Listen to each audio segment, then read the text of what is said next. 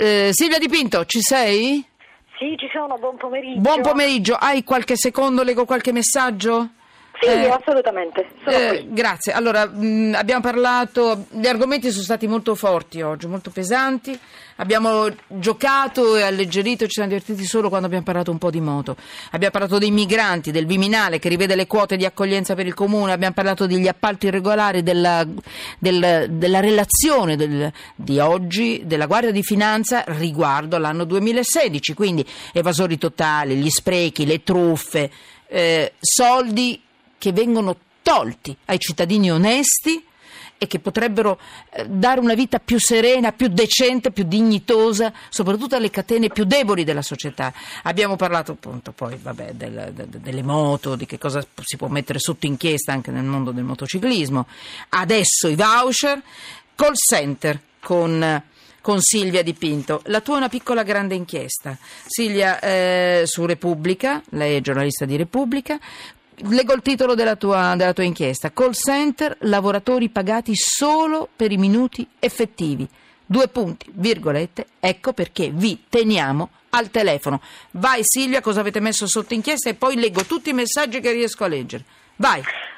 Dunque noi ci siamo interessati a come funzionano i call center, è un tema caldo nella regione Puglia perché eh, da tempo, certo, certo, assolutamente, ehm, da tempo appunto si sono stati scoperte alcune situazioni eh, limite per usare un eufemismo, soprattutto nel Tarantino dove ci sono lavoratori che operano nei sottoscala, nei garage pagati un euro, 2 euro, 2,50 euro massimo ad ora. In questo caso parliamo di una situazione molto diversa, parliamo di una situazione che oh, abbiamo scoperto nel Barese dove un'azienda, un'azienda anche grossa, multinazionale, che ha oh, clienti importanti, eh, ha deciso di cambiare la modalità di retribuzione dei lavoratori. A un certo punto, un mese e mezzo fa, quando sono entrati in vigore i nuovi scaglioni delle retribuzioni orarie secondo contratto collettivo nazionale, i lavoratori avrebbero dovuto essere pagati 6,50 euro lordi ad ora, un call center a 5 stelle mi hanno confessato poi i lavoratori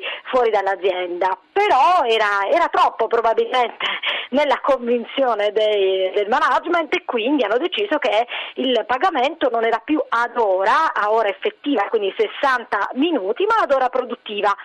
Ora produttiva significa che tu in quell'ora devi parlare, quindi fare di cosiddetto talking, per usare il termine inglese tecnico, almeno il 70% dell'ora, altrimenti lo stipendio eh, in qualche modo viene decurtato e quindi i lavoratori ci spiegavano ecco perché noi tratteniamo poi i clienti al telefono, perché dobbiamo parlare, parlare, parlare, altrimenti veniamo pagati meno.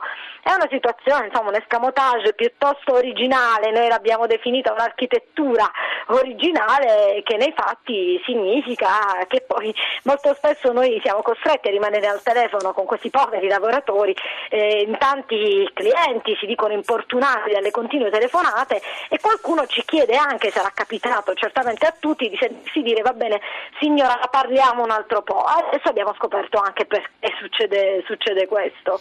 Certo, senti, in chiusura un titolo, cosa metti sotto inchiesta? Eh, Beh, di sta situazione. Una battuta. Questa, questa è Eh? una bella, una bella domanda.